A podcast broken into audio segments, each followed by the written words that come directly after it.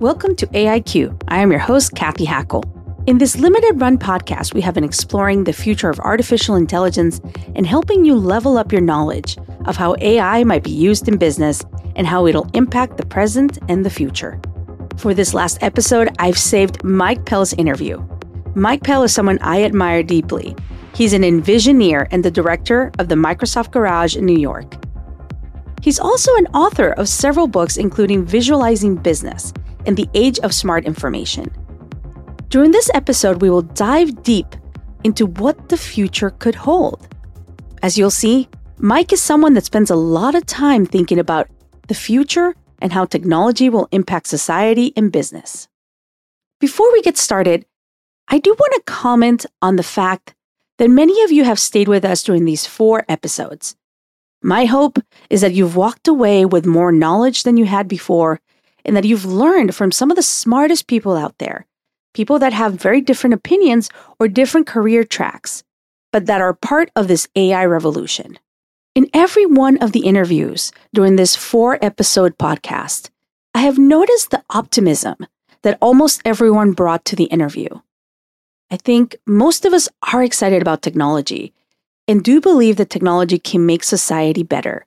But it is up to us to make smart decisions on how AI is used, how it impacts society, who makes the decisions, and also what we can envision building with it. I hope this last episode will inspire you and will help you envision a better future using artificial intelligence. Hello, everyone. Uh, I want to welcome someone that I really, really wanted to have on AIQ, someone that I really admire, that I've known for years uh, from the industry, and I think is a true visionary when it comes to technology in general. Uh, so, Mike Pell, welcome to AIQ. Hey, Cathy, thank you so much for having me on. This is going to be a lot of fun. Yeah, I know it will be. I'm very excited. Uh, so, Mike, for uh, for those people that are listening to AIQ and might not have come across your name, many have, but those that might not have, can you tell folks a little bit about who you are and what you do? Of course, I'm an envisioneer, someone who can both have a vision of the future, but then know enough about technology to go off and build it.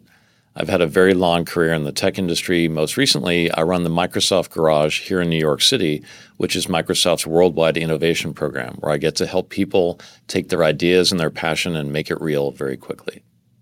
Yeah, and I actually met you a couple years ago at uh, a Microsoft Garage in Seattle. I remember. Mm-hmm. I came to yeah. visit you. That was super fun. One of the originals. Yeah, one of the originals. so we've known each other for for quite a while. Uh, let's maybe talk a little bit about your trajectory, kind of how you got to where you are at the Microsoft Garage, and some mm-hmm. of the highlights of the things you've done. Of course. Well, as I was saying, I've been in the industry a very long time. Believe it or not, since the dawn of the Macintosh, I, I saw the original Mac come out, fell in love with Mac Paint, thought it was the greatest mm. thing ever. Uh, I was a coder, I was an artist, uh, had gone to school for fine arts, uh, but I was a designer. And so I just took all of that um, skill and started to apply that to the early days of the Mac. Started a company with a friend of mine and went off and, and built up this great company where I learned everything about running a software company um, including you know how to do sales, marketing, you know, coding, uh, being on the show floor, sweeping the the floors, packing the boxes. so it was a great education for me as as far as how the tech industry works. But over the years. I have invented the font menu, you know, so we all mm-hmm. take for granted the stylized font menu. Actually, hacked that into existence way back when was part of a team that worked on a very, very early Mac RenderMan with Pixar, you know, mm-hmm. helping them develop some 3D tools to do type back in the old days, invented Acrobat and PDF, literally hacked the very first PDF document into existence way back when, and have worked on the metaverse uh, like yourself mm-hmm. 25 years ago, right? When it was just you know the beginnings of something, we thought it was going to be Snow Crash, and, and clearly it was a little early. Uh, but have been doing the last 10 years all of this innovation work at Microsoft. That's amazing. And you're also an author. You have some amazing books out there that I've read. Uh, you have a recent book called Visualizing Business. Maybe we can talk a little bit about the books and then focus on visualizing business because it's a it's sure. it's a great book. I know Nasdaq just did a whole thing on it. I mean, mm-hmm. congratulations on the book.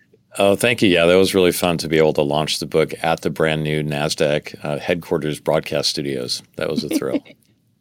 Yeah, and tell me, tell us about the books. Tell us about sure. the books you've written. So the first, it's, it's very interesting that you ask about this, Cathy. So mm-hmm. the first book I wrote in 2017 was called Envisioning Holograms, and and the byline had to do with spatial computing. Mm-hmm. So isn't it funny that this coming Monday, right, we're all going to get our Apple Vision Pros, right, and talk a lot about spatial computing.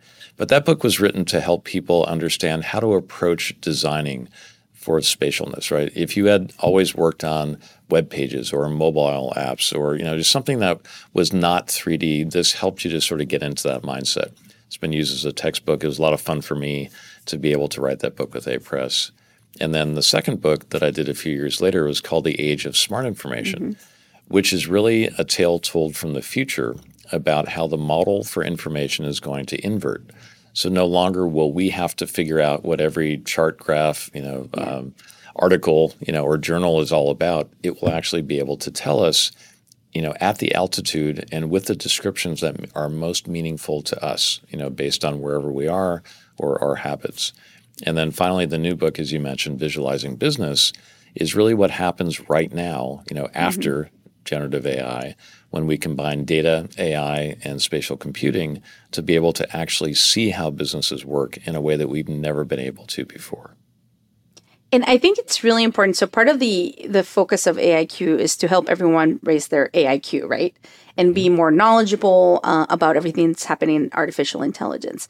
What are you seeing at this moment, right? What are the things that you're noticing right now as an envisioneer that are being laid, you know, and created right now, created for that future? What what are you seeing specifically when it comes to AI? people are incredibly creative to begin with. I, am always mm-hmm. shocked. I mean, first of all, when you look at what's happening with TikTok, just the amount of creativity on any given day that you encounter is astounding. People are doing that with AI right now. They're finding new ways to not only be efficient in their jobs, but to find revenue generating opportunities, to find you know new ways to sort of do things they were never going to be able to do. I, I always like to tell the story. You know, I, I love concept cars but I am never going to be good enough, you know, as as an artist to be able to do concept car sketches. I just don't have enough time to learn that craft. How many seconds would it take me to produce a beautiful concept car sketch using one of these generative AI image mm-hmm. generators? No time at all. So that's really key. That's what I'm noticing the most is these AI tools that are coming into play are helping people to be able to do things they were probably not going to be able to do any other way which is incredibly exciting.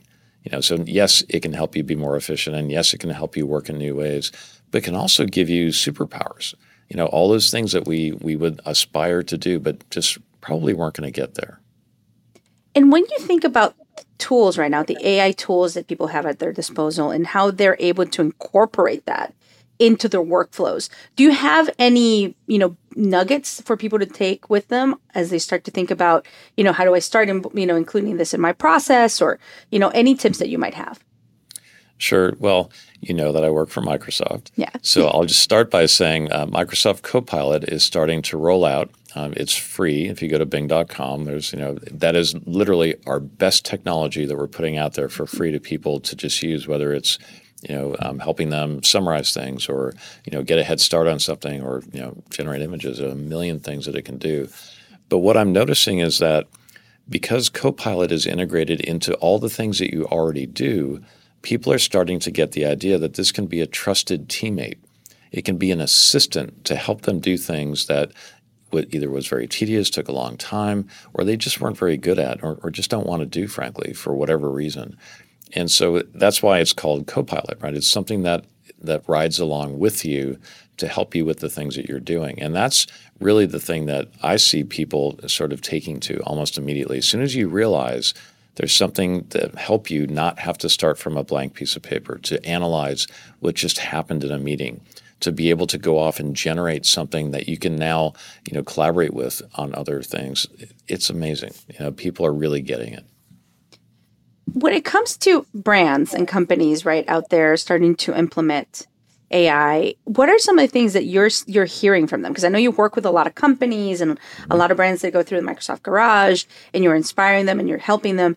What are some of the things that you're seeing that they're getting ex- excited about when it comes to AI? One of the things that we can do now that we've never been able to do this efficiently is go from idea to working prototype or idea to something to show. And so by using a lot of these brand new tools, you can skip a whole bunch of processes. And, and you know this very well. To go from an idea for a product or a service and be able to skip all of the, the 3D modeling and the programming and all the other things that would have to go into creating any kind of an MVP or any kind of a, of a prototype to just show someone now can be done in minutes. It, it's astounding how far we've come in the prototyping process because we can just skip over many of the early steps that were very costly and just took forever and get to that point where now we can try things out on our customers. And that's what the brands are seeing we no longer have to sew everything by hand and wait for the prototype to be shipped back to us. We literally can create something that looks very convincing and get feedback immediately. And that's what the big change is, is that we no longer have to wait for all these manual processes to play out. And that's such a huge difference, right? It's cutting down on, on time, on expenses, on a lot of different things. So it's it's a, I think a big and moment. Very sustainable right? too. Yeah. And, you know, mm-hmm. as especially in, in the fashion industry and, and, luxury, they can really make incredible gains on not only on their efficiency but on the sustainability side of the equation. And I wanted to th- I want to talk a little bit also since you're an envisioneer about what you see happening in the next couple of years, right? Because like I said, I want people to get their to raise their AIQ um, and let's, I want to raise their IQ about the future, right? About the mm-hmm. future of how this all mixes together and plays together that you've laid out so beautifully in a lot of your books. Um, but when you look at the next one to two years, like the mm-hmm. nearer future, let's say, what are some of the inflection points? What are some of the things that you're seeing that you're looking at as you as you kind of look at that future, this short term future? Mm-hmm. What people are starting to discover is that they can use these AI tools to be an extra teammate or to be that teammate that they have not hired, whether it's to do market analysis, uh, you know, product market fit, to be able to do financial forecasting, to be able to look at what's happening competitively, to look at you know what's happening, you know, not only in the past but to try to project forward. There is so much analysis that is built into these large language models as far as analysis capability that we haven't even tapped into yet you know, like yes, it can summarize, you know, a, a chapter of a book or a document, mm-hmm. but there's so much more to it to literally give you a very detailed breakdown and help you understand the rationale or how to re-explain something to someone in a more clear way. So that's one thing. The next thing that I talk about quite a bit in visualizing business in this new book is how we're going to get to simulation you can simulate right now using these AI tools very, very easily. You can feed in a spreadsheet. You can say, well, what if I change these variables? What would happen? Can you please explain why that you know, particular thing happened in the marketplace? But the point that we're getting to is simulation being a very common thing within business. This is not something that we've ever been able to do economically. Like, yes, there are masters of doing this, but they're paid a lot of money. The systems they use are incredibly expensive, and it takes a long time. It's not an instant interactive what if scenario type of thing you can play out in a meeting. But that is what's coming within the next few years.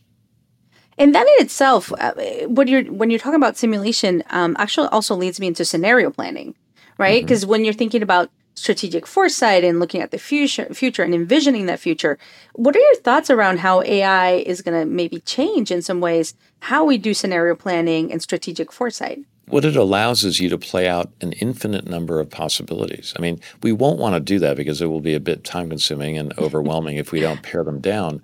But the fact that, like, let's say that you're going to do a new ad campaign, right, for one of one of the new products or services you have, you can literally simulate. You can play out mm-hmm. how that would work or not work given a set of variables. You can change the variables to see that you know you're looking for a certain outcome, or you know there's an unforeseen set of circumstances that's going to help everybody to be better at their jobs. So not only sort of get the right answer for now, but to be able to project forward a bit and play out different timelines and different scenarios to sort of show you what could potentially happen and maybe open your eyes to things that would be very unexpected and very disruptive if you didn't pay attention. I want to talk a little bit about something that you and I are extremely passionate about, and really where we know each other, which is the XR industry, the extended uh, mm-hmm. reality industry. What is the role of mixed reality as we head into this new, you know, era of like spatial computing and AI. But what is the role of what com- what comes with mixed reality? What I talk about and what I've been talking about in the last few books is how mixed reality is is the perfect medium to help augment what I already know. It helps me to see things that are invisible, right? That don't appear that way in in the physical world. But yet, you know, whether you're talking about a system or a process or a model of any kind, like you know a, business model, a mental model, we can actually see those projected, you know, through holograms and mixed reality in ways that make sense to us that didn't necessarily um, show up that way. Like they're never going to show up in a charter graph that way. They're never exactly going to show up in a spreadsheet that way.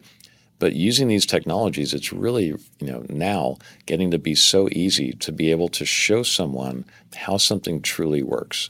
And because we're such visual creatures, it just like makes sense immediately. And that's always been the power of spatialness and dimensionality. The problem is we don't use it for the right reasons. We use it for ridiculous, gratuitous, just crazy stuff right now instead of the things that are truly meaningful. And that's the era that I think you know spatial computing now will unlock for businesses, and that's why I wrote this book is to try to lay out you know sort of the direction and and I think the steps that are going to happen to where people will start to embrace XR spatialness in what they use for business, not just to make you know crazy 3D pie charts, but to actually see how their businesses work in a way that we've never been able to do before it kind of brings their business alive in a way they've never been able to engage with it, right? In, in new ways.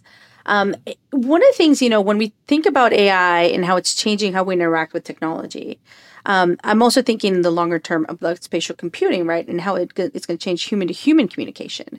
Um, you know, and you write, you know, in, in, in your book on holograms, it, there's a there's a lot that's about to change in human to human communications and interaction. What are mm-hmm. some of the things that you foresee changing? Um, how is this spatialness that you know we're spatial beings, right? Mm-hmm. And we're going to be able to engage with technology and with each other in more spatial ways. What are some of the things that are going to change in that human to human communications? Yeah, one of the most exciting, Cathy, is what I call the neuroverse. It's a term I've been using for a few years to sort of capture the idea that there are many sensors that we wear, mm-hmm. whether it's our, our watches or rings or you know just the rooms that we sit in, the microphones, you know, and the cameras that are all around us. They're collecting all this information about us.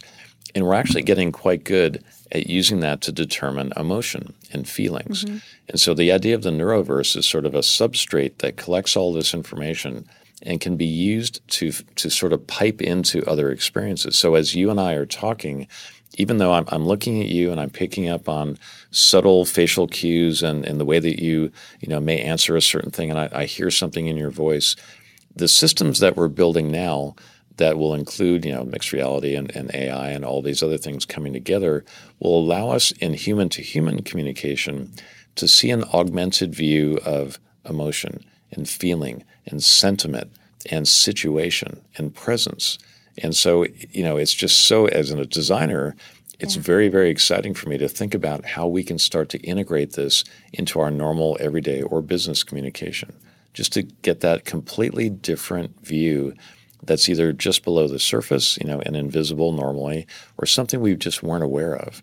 You know, how many times have we been in a meeting and we didn't realize that somebody was was really you know not believing anything that was going on and, and they were getting you know very upset or they they just couldn't believe that that this could ever happen. You you might not know unless they said something you know but what if it got easier for us to realize that maybe we should stop and ask their opinion? You know that's something else a project i worked on a few years ago a Steelcase was very fun. To use the room as an active participant in our conversations. Mm-hmm. And so, fueled by the neuroverse and some of these other things, um, AI certainly, and its ability to sort of um, be an active participant, we can really change human to human communication in a very profound way. And I love that you talk about the room being a participant, right? Because in my perspective, this convergence that we're living through with AI and, and everything that's happening in spatial computing it extends everything. Every, everything computing get, gets expanded, right, to everything we can mm-hmm. touch, see, and know, and everything becomes a spatial interface, right? Every surface around us becomes a spatial interface. So, how do you see that also evolving? Well, we're getting to the age of ambient computing, right? Where everything has been built into the surroundings, right? So we don't need to have a laptop or a watch or a phone. We will have the technology at our disposal. It'll be in in every surface, every desk, you know, every every watch, you know, every garment that we're wearing. And we're we're closing in on that very, very quickly. You know, things are being integrated, but it's not just sensors, it's the ability to interact with with compute from anywhere. And it's so interesting now. We've spent so many decades perfecting how to put pixels on the screen and making them exactly perfect. Everything is now switched over to figuring out how to have a great conversation. You know, how can I let you just talk and get whatever you want to get done done? And that's a huge shift for experiential designers, for engineers, you know, and for anybody who's trying to figure out how to do a great product or service right now is that shift to not only you know the, the idea of ambient computing and things being around us but it being voice driven right? For it being conversational. And we're starting to see a lot of ai in different wearables right? Um, and people are really excited about the new hardware what are you excited about when we start to put ai into these devices and objects that we start to use every day like we already have a lot of ai on our mobile phones but what if there's a different version a different wearable that we end up wearing well certainly garments are going to be interesting you know, in, in general, um, accessories, garments. But I think the more interesting thing to pay attention to, certainly for your audience, is that any type of AI will be used as a multiplier or an amplifier of human capability, human curiosity, and, and just you know the way that we want to be able to exist and interact and learn.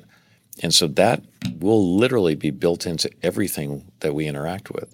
It's not just a tool, right? Tools we've always thought of as very passive and things that we have to we have to actually engage with the tool and make it do something.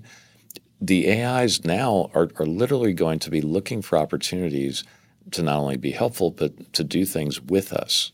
You know, maybe sometimes on our behalf, but most often, you know, as that that augmentation, right? As that that co-pilot, as that partner in what we do. And that's going to be very exciting because, again, when's the last time that something knew exactly what you were trying to do and stepped in to help?